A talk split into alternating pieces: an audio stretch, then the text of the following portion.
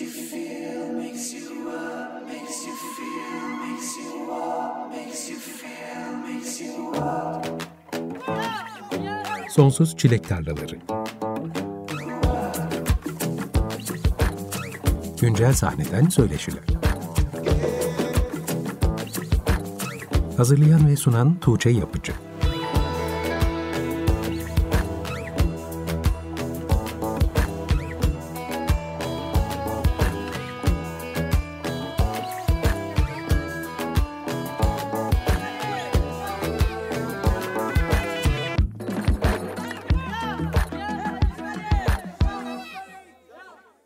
95.0 Açık Radyo'da Sonsuz Çilek Tarlaları programından herkese merhaba. Ben Tuğçe Yapıcı. Bu akşam bu programda bugüne kadar çoğunlukla elektronik seçkilerde kayıtlarını duyduğunuz bir konuğum var. Bu akşamki programın açılışında kendisinin Misal adlı parçasıyla yaptık. Bu parçada Ezgi Sağlık ve Bağban'la bir ortak çalışma yapmışlar. Avcıyo mahlasıyla kendi prodüksiyonlarını yayınlayan Halil Anıl Avcı bu akşam bizimle birlikte. Hoş geldin Anıl. Hoş bulduk, merhaba. Nasılsın? İyiyim, siz nasılsınız? Ben de iyiyim, teşekkür ederim. Size gerek yok. Sen nasılsın? Ben de iyiyim, çok teşekkürler tekrar. Kuşadası'ndan bağlanıyorsun bu akşam bize. Son bir senedir orada yaşıyorsun. Nasıl geçiyor Kuşadası'nda yaz? Sıcak geçiyor. Hiçbir şey yapamıyoruz. Ama onun dışında iyi. Yani yine her ay biliyorsun bir single yayınlamaya çalışıyorum. Devam. Aslında yayından önce de biraz konuştuk bu sıcağın üzerimizdeki etkilerini. Yaz biraz tembellik etme dönemi gibi oluyor. Çok da fazla üretim yapmaya beyin kapasitemiz yetmiyor gibi sanki. Tam kapasite kullanamadığımı hissediyorum ben beynimi bugünlerde. Evet evet kesinlikle. Bir şarkı yapabilmek için böyle 2-3 hafta boyunca 45'er dakika stüdyoya girip girip terleyip terleyip tekrar çıkıp anca öyle üretebiliyoruz. Yoksa diğer türlü çok zor gerçekten. Biraz herhalde Ekim'i beklemek gerekecek. Ekim gibi buralarda evet. Ekim, Kasım evet. gibi burada hayat normale dönüyor en azından. Geçenlerde konuştuğumuzda seni en başından beri takip ettiğimi söylemiştin. Gerçekten de senden yeni kayıtlar geldikçe her fırsatta programda yer vermeye çalışıyorum ama senin sadece 2020'den beri kendi kayıtlarını yayınladığını fark etmemiştim. Daha uzun bir zamandır senin üretimlerini dinlediğimizi sanıyordum. Halbuki sen de pandemide ilk kayıtlarını yayınlamaya başlayan sanatçılardanmışsın. O evreyi zaten detaylıca konuşuruz ama önce biraz hikayenin daha başlarına gidelim istiyorum. Çünkü hem ben de pek bilmiyorum hem de dinleyicilerimiz de senin hikayeni öğrenmiş olurlar. Elektronik müzik prodüktörü olarak parçalarını yayınlamaya başlamadan önce farklı müzik türleriyle ilgileniyor musun sanırım? Evet evet hem de neler neler. neler neler. neler neler. Ya aslında şey oldu klasik de böyle baban ya da annen sana bir ork alır, keman alır, klavye alır, bir şey alır. İşte babam bana yanlış hatırlamıyorsam 2000 ya da 2001 yılında bir tane Casio Ork aldı. CTK 496 hatta modelini de unutmadım. İşte onunla İbrahim Tatlıses şarkıları falan çalıyordum. Sonra yaş büyüdükçe işte benim elime bir tane klasik gitar verdiler. Onu böyle 3-5 akor sahil gitaristi, klasik bir şeyler çaldım. Sonra bas gitar verdiler. İşte pop gruplarında bas gitar çaldım. Davul verdiler. Davul öğrendim. Pop gruplarında davul çaldım. Sonra dedim ki biraz da metal yapayım metal vokalistliği yaptım falan. Bayağı uzun yıllarca metal vokalistliği yaptım. YouTube'daki videolarımı da gizledim hatta. Bayağı vokal coverlarım falan vardı. Onu soracaktım dinleyebileceğimiz bir yer var mı diye kayıtlarını. Yani linkler gizli istiyorsanız atabilirim. Ama çok zor şarkılar yani. Dinlemeye müsait değil bence. Ne tür metal? Bayağı death metal, deathcore, metalcore. Oo. Tabii tabii bayağı sert. Yani scream vokal yapıyordum. Sonra işte başım ağrımaya başlayınca biraz daha sakinleştim. 2019'da falan elektronik müzik dinlemeye başladım. Sonra 2020'de işte Mart ayında ilk single'ımı yayınladım. Üç parçalık bir single'dı. Sonra işlerin rengi değişti. Ben de devam etmeye başladım. Yani aslında önceden bir müzisyenlik geçmişin olması elektronik müziğe merak saldıktan çok kısa bir süre sonra üretmeye başlamana da herhalde imkan tanımış. Evet evet kesinlikle. Onların da bir altyapısı var zaten. Bazen böyle arabesk altyapıları döşüyorum. Bazen pop altyapıları. Hatta bazı şarkıları da böyle rap tarzı dramlar veya sync'ler falan kullanıyorum. Ve onların altyapısı işliyor hepsine duygusal olarak da. Önceden de aslında merak saldığın türlerin etkilerini görebiliyoruz galiba şu anda müziğinde. Evet evet. Zaten tek bir türe bağlı kalmıyorsun şu anda da. Ha, evet kesinlikle bu arada. Ben house yapıyorum veya ben tekno yapıyorum da diyemiyorum. Ben o an ne hissediyorsam onu yapabiliyorum sadece. E, hızlı olabiliyor, yavaş olabiliyor. İşte o anki genre neyse o tarz bir şarkı çıkıyor. Peki bu farklı enstrümanlar çalmış, farklı müzik türlerinde üretim yapmış bir müzisyen olmak elektronik müzik prodüktörlüğünde bir avantaj mı yoksa dezavantaj teşkil ettiği noktalarda oluyor mu? Ya avantaj olduğu kadar dezavantaj da var çünkü bazen bir şeyin içinden çıkamıyorsun. İşte buraya bu yakışır diyorsun ama bu da yakışıyor falan. Sonra onların arasında işte gitar mı çalınsa veya işte bir arkadaşıma atsam bağlama mı çalsa, arabeske mi dönse veya biraz rock soundları mı elde etsek falan. O işin içinden hiç çıkamıyorsun. Bazen biraz daha böyle benim zaten klasik sözümdür. Müzik biraz basitlik ister diye. Hı hı. Basite indirgeye indirgeye yani bir şeyleri eleye eleye yaptığım şarkılar ortaya çıkıyor ama gerçekten zorlanıyorum bazen. Yani çok geniş bir perspektiften çok kapsamlı düşünmek işi zorlaştırıyor galiba. Ya bence %51-49 zorlaştırıyor. Hep şey derler mesela eklediklerin değil çıkardıkların aslında bir parçanın tamamlanıp tamamlanmayacağını Evet evet. belirleyen şeydir derler. Öyle geriye döndüğüm de çok oldu zaten. Aslında bu susturduğum, mute'ladığım kanalları bir açayım bakayım neler oluyor falan filan diye. Bazı şarkılar aslında öyle değil. İşte böyle çıkmıştır falan. Yani yayınladığım şarkılar aslında ilk yaptığımla hiç alakası olmayan şarkılar bile olabiliyor bazen. Zaman içerisinde o yolculukta form değiştirerek son hallerini buluyorlar. Tabii tabii. Ya 3 yılda çıkardığımız şarkı da var mesela Cihangir Aslan'la dinlemişsindir sanır. Hı hı. İşte o şarkıyı 3 yıl falan uğraştık değiştir değiştir değiştir. Bir gün Cihangir'in stüdyosuna gittik. O zamanlar Fikirtepe'de kalıyordu. İşte gitarları falan kaydettik. Bir şeyler yaptık. Sonra şarkı tamamen değişti zaten gitarlardan sonra. İşte basları tekrar kaydettik. Sonra şarkı bambaşka bir şey oldu. O da çalıyor şu an konserlerinde. Bana daha fırsat olmadı. Peki ilk kayıtlarını yayınlamaya başlamanın pandemiye denk gelmesi tesadüf mü yoksa pandeminin bir etkisi oldu mu bu kararında? Valla hatırlamıyorum tam olarak ama şöyle oldu. 2020'nin Ocak aylarında ben Bahçeşehir Üniversitesi'nde SCA'nin eski öğretmenlerinden Sarp Yılmaz vardı. Ondan ders aldım elektronik müzik üzerine. Sonra işte bu öğrendiğim şeyleri biraz da uygulamaya dökeyim dedim. Bir arkadaşım vardı Emircan Fidan. Çoğu şarkıda zaten dinleyicilerim görmüştür. Hı hı. Fidanson. Aynen Fidanson. Bize gel dedim bir şeyler kaydedelim doğaçlama falan. Onunla yaptığım bütün şarkıların gitarları doğaçlama bu arada. Buradan herkese söyleyeyim. Yani her şarkı doğaçlama onların. Geliyor, kaydediyor veya o uzaktan. Bütün şarkılar doğaçlama. Ondan sonra 2020'nin 23 Mart'ında ilk EP'mizi yayınladık işte Three Wise Monkeys, 3 Bilge Maymun. Sonra her şey hızlı gelişti valla. Afyon Dinarı çıktı yine pandemide falan. Pandemide çok şarkı yayınladım ama. Bayağı şarkı yayınladım. Yani şunu iddia edebilirim. Albüm yayınlamayıp bu kadar fazla üreten yoktur bence. Çok hızlı bir giriş yaptın evet. 53-54 tane şarkı oldu. O yüzden belki bana da sanki seni çok daha uzun zamandır takip ediyormuşum gibi hissettiriyor. Olabilir evet. Valla teşekkür ederim. Son dönemde üretimlerini Kuşadası'nda bulunan kendi home stüdyonda devam ettiriyorsun. Öncesinde İstanbul'da mıydın? İstanbul'daydım evet. Pendik'te yaşıyordum. Şimdi Kuşadası'nda küçük bir evimde küçük bir home stüdyom var. Peki bu tebdili mekan senin üretim süreçlerini nasıl etkiledi? Ya aslında benim her şeyim, ürettiğim her şey dışarıdaki faktörlere göre değişiyor. Yani o anki duygum neyse tamamen o. Yani bulunduğum yerde bunu etkiliyor. O anki ruh halimde veya o, o günkü tartıştığım veya sevindiğim bir durum. Herhangi bir şey benim o anki yaptığım müziği tamamen etkiliyor. Belli bir şey de yok. Herhangi bir şey. Aklınıza gelebilecek herhangi bir şey etkiliyor. Biraz duygusalım galiba ondan. Peki İstanbul'un karmaşasından uzaklaşmak daha fazla zaman kazandırdı mı sana üretimlerine odaklanmak için? Öyle bir etkisi oldu mu yani İstanbul'dan uzaklaşmanın? Ya kesinlikle çünkü sakinlik büyük bir artı. İnsanlardan uzaklaşınca insan biraz daha fazla odaklanabiliyor yapacağı şeye ama işte yine dediğimiz gibi yaz sıcağı her şeyi sıfıra indirip devam etmek zorunda kalıyorsun. Şu an evet bütün konuştuğumuz her şey geçerliliğini yitiriyor sıcaktan dolayı ama Evet, evet maalesef. Kış ayları herhalde biraz daha sakin ve üretime odaklanabileceğin şekilde geçiyordur orada. E tabii kışın gün atlamıyorsun en azından. Her gün girmeye çalışıyorsun stüdyoya falan ama yazın mümkün değil dediğim gibi. Her gün yarım saat 40 dakika gire gire projeyi ilerletip o ayki single ya da iki şarkı, üç şarkı neyse onu verip hemen klimanın altına koşuyorsun sonra. Şimdi senden iki parça daha dinleyelim istiyorum. Birlikte seçtik parçaları. İlki Yar, bu demin bahsettiğin Fidan Son ve Ezgi Sağlık'la birlikte yaptığınız bir parça. Biz şimdi onun kısa versiyonunu dinleyeceğiz. Uzun versiyonu ben daha önce çalmıştım. Dinleyicilerimden birisi de anonsumu kaçırmış. Hemen bana mesaj atmıştı. Kimin bu parça diye. Sonrasında da seni çok severek dinlemiş. Galiba her duyanın çok etkileneceği bir parça gibi. Olabilir. Anonim bir parça zaten. Oyar Gelir'in sözleri. Ama daha şey birkaç kelimesi farklı galiba orada gerçeğiyle. E, Ezgi şey demişti bunun orijinali işte Erzurumlu kız arkadaşım. Erzurum'da işte o yörelerde falan biraz daha farklı söyleniyormuş. Şimdi hatırlamıyorum bazı kelimeleri de. Daha da orijinalini söyledi. O da Türk müziği okudu zaten. Vokali oradan geliyor. Yıllardır da söylüyormuş zaten. Ezgi'nin fikri miydi bu parçaya böyle bir versiyon yapmak? O da doğaçlama tamamen. Bazen şey yapıyoruz bizim öyle bir alışkanlığımız var. Bir altyapı hazırlıyoruz. hemen YouTube'a ya da Google'a girip anonim eserler yazıyorum. İşte bazen böyle uzun havalar, bazen işte o yer gelir. İki kekliği yapacaktık mesela. Kuyaş'ı dinlemişsindir. Kuyaş aslında e, iki keklik şarkısının altyapısıydı. Sonra vokalleri sildik. Kuyaş'ı öyle yayınladık vokalsiz, enstrümantal.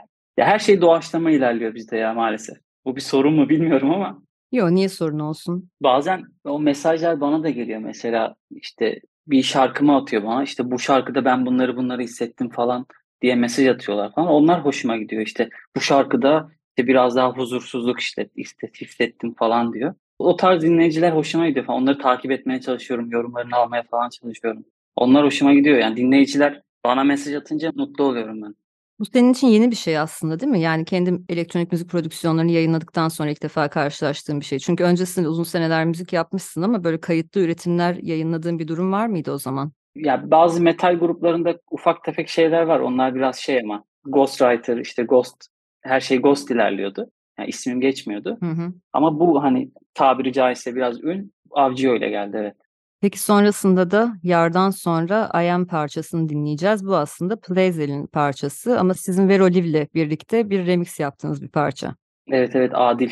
Adil de inanılmaz bir müzisyen ya. O Playzel'in şarkısını, I Am şarkısını bayağıdır dinliyorduk yani. Çok sevdiğim bir şarkı. Hiç dinlenmesi falan umurumuzda değil. Direkt buna remix yapmalıyız dedik. Yaptık. Bir günde falan yaptık büyük ihtimalle onda zaten. Yaptığımız gibi yayınladık. O da bayağı ama bir sene, iki sene öncesinden falan kalma bir şarkı aslında. Sonradan yayınlandı. Bazı aksaklıklar oldu. Tekno yani mesela o tekno hiç yapmayacağım bir tarz ama tekno yaptık falan. Güzel oldu. Ben sevdiğim bir şarkı. Bazen konserlerde çalıyorum.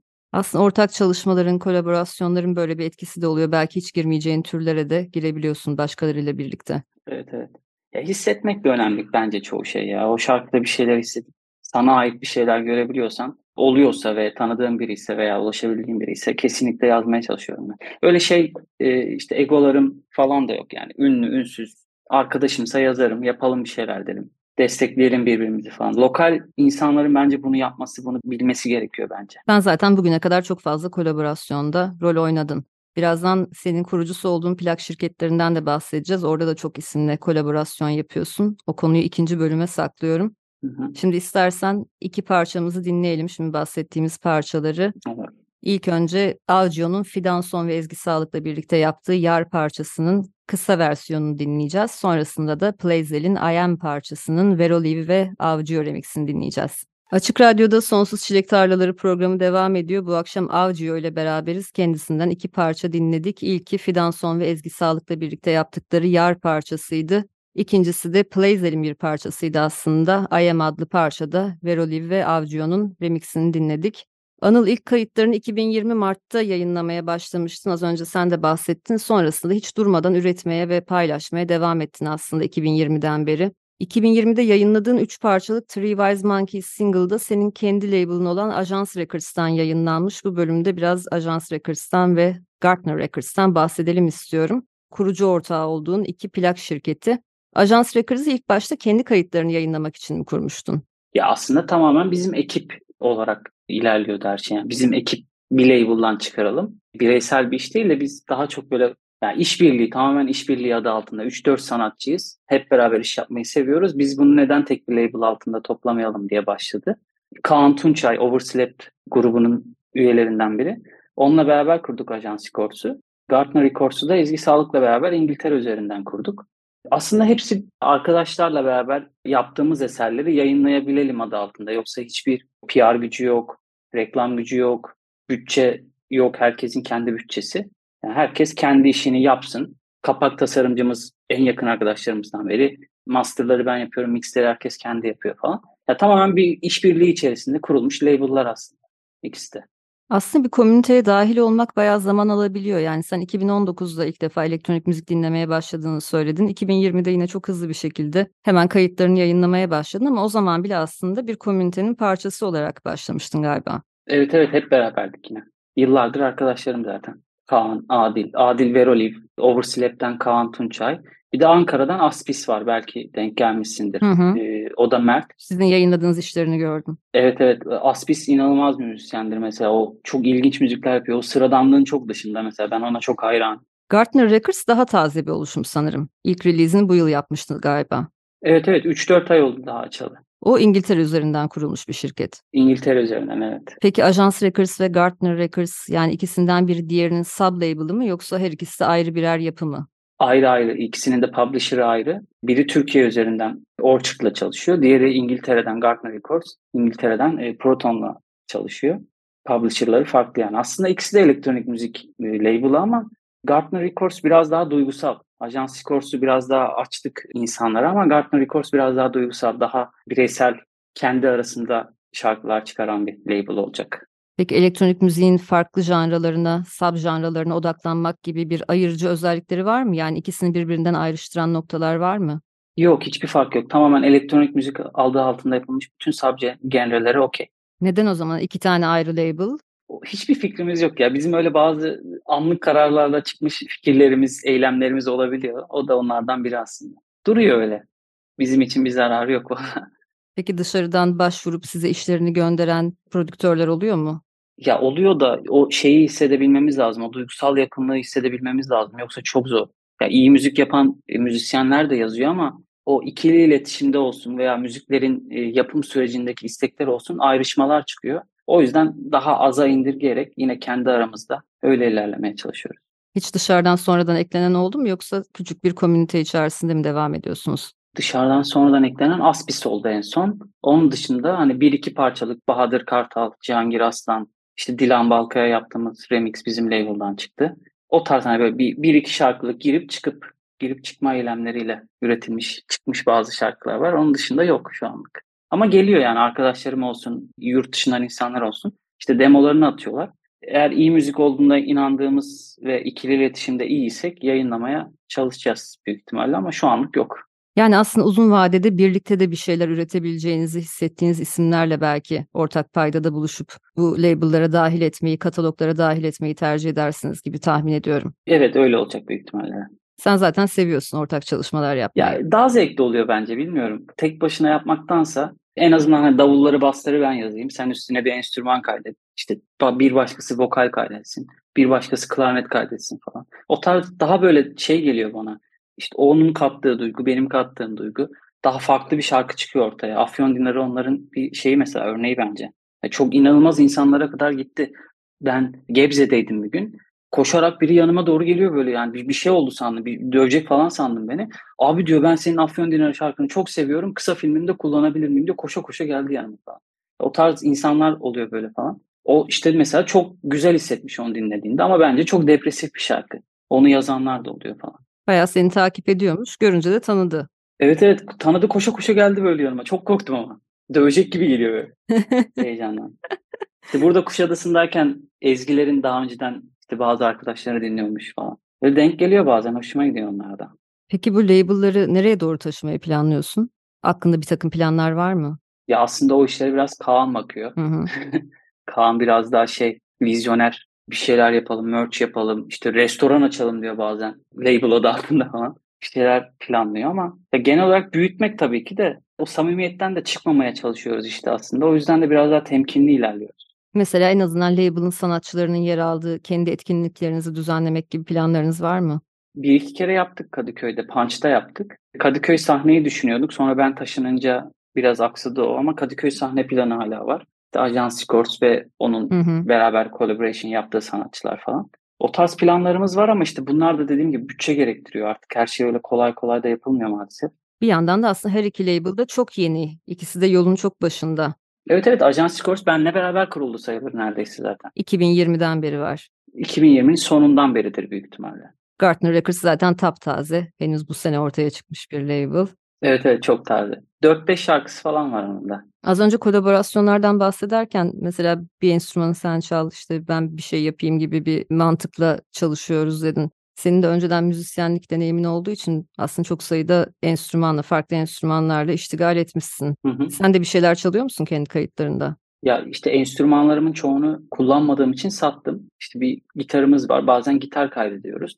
Kahonum var. İşte birkaç kere denedik kahon. İşte bazen böyle mikrofona shaker'ları falan kaydediyoruz. Vurmalı çalgıları kaydediyoruz falan. Ama onun dışında işte bazen Ezgi yan flüt çalıyor. Deniyoruz acaba olacak mı bir şeyler. Bazen keman deniyor. İşte bazen anonim dediğim gibi anonim bir eser arayıp acaba bunun vokaliyle bunun altyapısı uyacak mı falan filan. İşte onların denemelerini yapıyoruz. Öyle ilerliyor aslında her şey. Türkülerle aranız nasıl? Bizim arabesk günlerimiz, türkü günlerimiz oluyor. Bazen YouTube'a giriyoruz böyle televizyonda. Bu aralar şey Özgürcan Çoban var günlük o da. Onun şarkılarını dinliyoruz. İşte altta kim ünlüyse ya da kim çok dinleniyor işte İsmail Tunç Bilek, işte Hakan Altun'a gidiyoruz. Bazen İbrahim Tatlıses'ten bir şeyler. Hak'tan, Hakan Taşyan. Aklımıza neler gelirse arabesk gecelerimiz, günlerimiz oluyor böyle. Saatlerce yani 6 saat falan arabesk dinliyoruz. Benim en sevdiğim tür neredeyse. Dolayısıyla yaptığınız müzik elektronik müzik olsa da içine yansıyor aslında bu ilginizde. Kesinlikle yansıyor. Hissedebilen varsa da valla teşekkür ederim onlara. Ama bence yansıyor. Anıl şimdi Dilan Balkay'la ortak çalışmanız olan parçayı dinleyeceğiz. Aslında Dilan Balkay'ın parçası Hepsi Kafamda'ya sen ve Kahadir Bartal birlikte bir remix yapmışsınız Bahadır'la. Biraz bahseder misin nasıl gelişti bu süreç? Dilan'la Dolu Kadehi Ters Tut'tan tanışıyorduk. O şarkısını da Can Ozan'la beraber yapmıştı sanırım öyle hatırlıyorum. Dilan'la böyle sohbet ederken ben acaba senin bir şarkına remix mi yapsam gibi bir şeyler döndü. Ondan da böyle bayağı bir iki sene geçmiştir büyük ihtimalle. Bir iki sene sonra işte hepsi kafamda yapayım ya falan dedim. Sonra yap dedi. Ben altyapıyı düzenledim, bir şeyler yaptım. Bahadır'a attım, Bahadır bir şeyler yaptı. Hemen pat diye yayınladık. O da tamamen doğaçlama. İşte Bahadır ne yaptığını bilmiyorum. Geliyor ben hemen mix diyorum, gönderiyoruz falan. Öyle bir proje oldu orada. Sonra yayınladık. Bahadır da zaten Dolu Kadehi Ters Tut'la da çalıyor aynı zamanda. Evet evet. Bir yandan da elektronik müzik çalışmaları var onun da. Evet Kadir Bartal. Onu da programda daha önce konuk etmiştim. Evet. Dilan Balkay'ın müziğine de tabii ki onun da bir yakınlığı var zaten. Hı hı. Bu senin içine sinen bir çalışma olmuş galiba. Çünkü bu akşam çalacağımız parçaları senin çalmanı istedim. Evet. Sen de kendi tek başına yaptığın parçalardansa Seviyorum. bu parçayı seçtin. Bahadır'la yaptığımız işler biraz daha farklı oluyor zaten. O da duyguya çok önem veriyor. Mesela biz ona Cem Adrian'a da remix yaptık ama e, çıkartamadık. Bazı aksaklıklar oldu. O duyguya çok önem veriyor. Ben de önem verdiğim için onunla yaptığımız işler bana böyle daha duygusal, daha gerçek geliyor. O yüzden onunla iş yapmayı seviyorum. Bayağıdır yapamıyoruz ama yoğun, çok yoğun. Ama seviyorum.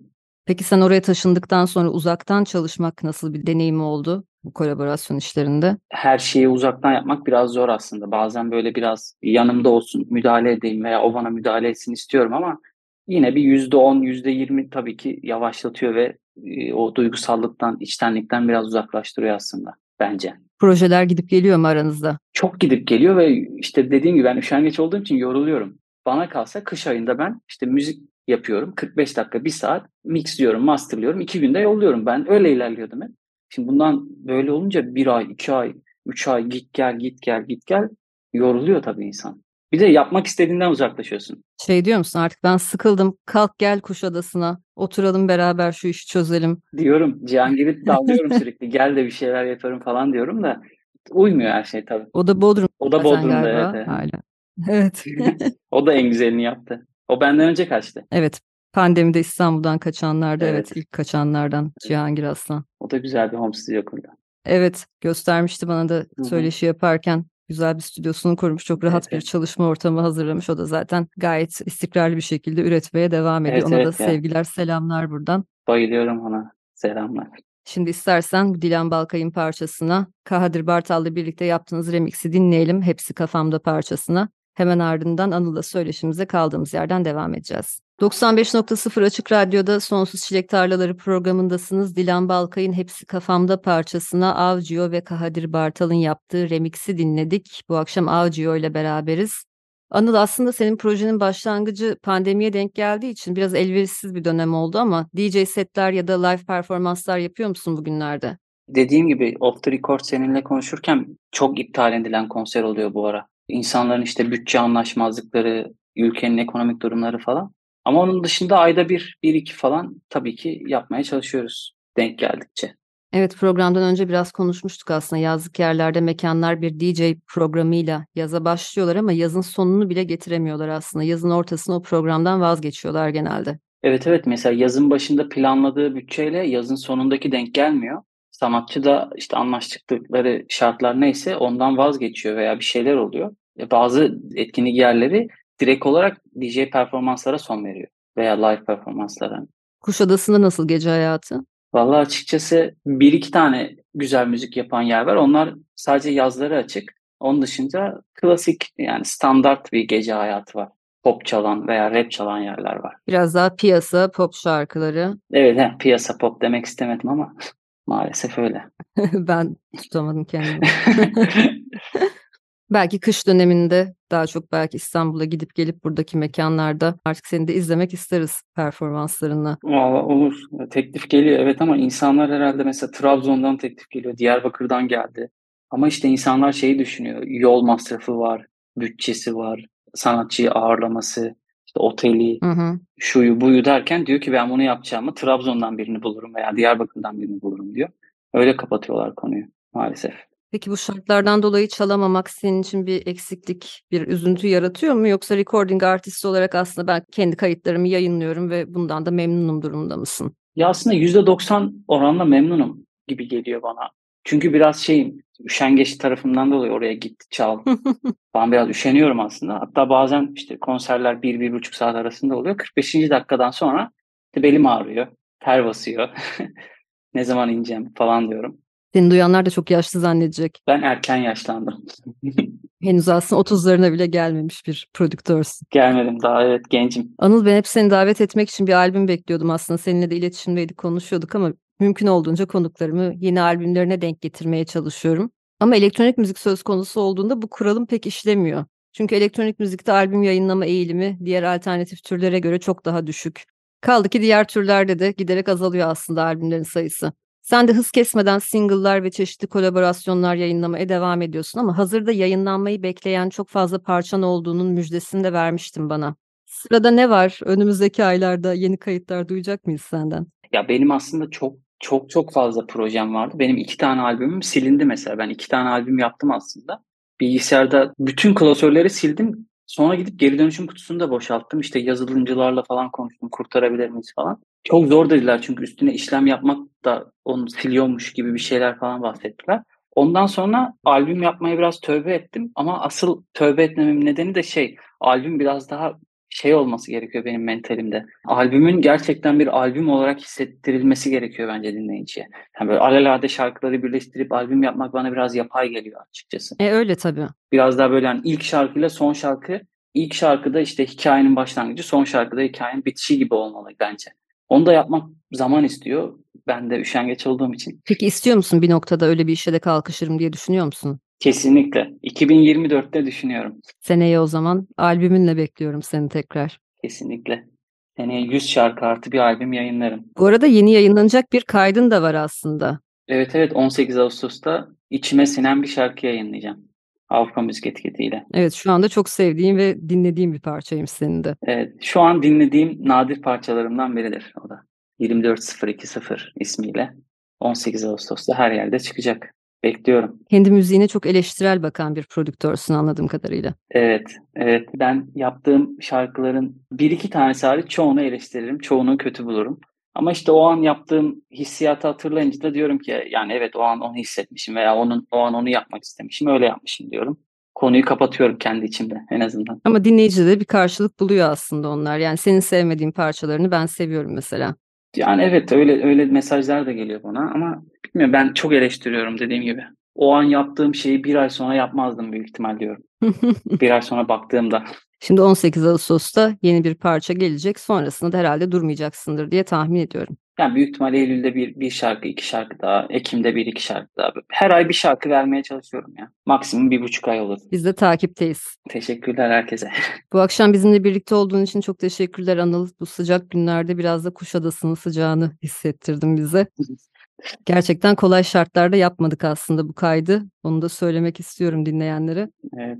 Çünkü dışarıdan ses gelmesin diye pencerelerimizi kapatıyoruz. Ses yapmasın diye klimalarımızı kapatıyoruz. Evet. Küçük bir baygınlık geçirme riskiyle karşı karşıya bir, bir saat geçiriyoruz burada birlikte. Çok teşekkür ederim o yüzden. Ben teşekkür ederim ne demek her zaman. Albümde tekrar veya herhangi bir single'da tekrar görüşürüz. Umarım.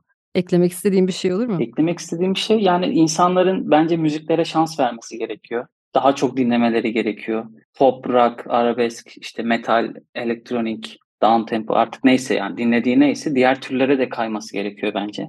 İnsanların bir şeylere şans vermesi gerektiğini düşünüyorum. Çok ön yargılılar. Ben yani çıkan bütün işlere bakmaya çalışıyorum. YouTube trendlere, Instagram'a, Spotify'daki işte knockout listesi, Türkçe pop, Türkçe rock hepsine bakmaya çalışıyorum elimden geldiğince. Sevdiğim arkadaşlarım da bazen denk geliyor oralarda. Onları paylaşıyorum. Yani destekleyip şans vermeyi bence unutmamaları gerekiyor dinleyicinin. Evet, tür ayrımı yapmamak gerçekten çok önemli. Bu programda da onu yapmaya çalışıyorum aslında. Her hafta farklı türlerden Evet evet. konuklarım oluyor. Harika bir iş gerçekten. Pop var, rock var. Ben de senin gibi çıkan her şeyi en azından bir dinlemeye çalışıyorum. Çünkü insanın kendi beğenileri kendisini bile şaşırtabiliyor aslında. Bir de esinlenebiliyor bazen oralardan. Bir şeyler ona bir fikir doğurabiliyor gerçekten. Sen zaten beslenmeye açıksın her türden. Program esnasında konuşmuştuk. Kesinlikle. Bence herkes açık olmalı. Çok teşekkürler tekrar Anıl. Ben teşekkür ederim tekrardan. Bu haftalıkta Sonsuz Çilek Tarlalarının sonuna geldik. Bu hafta Avcıyo ismiyle tanıdığımız Halil Anıl Avcı ile beraberdik. 2020'den bu yana yayınladığı çalışmalarını ve kurucusu olduğu iki plak şirketini Ajans Records ve Gartner Records'ı konuştuk. Bu akşam son olarak sizlere Avcıyo'nun Oh My Son adlı parçasıyla veda edeceğiz. Haftaya pazartesi aynı saatte görüşünceye kadar hoşçakalın.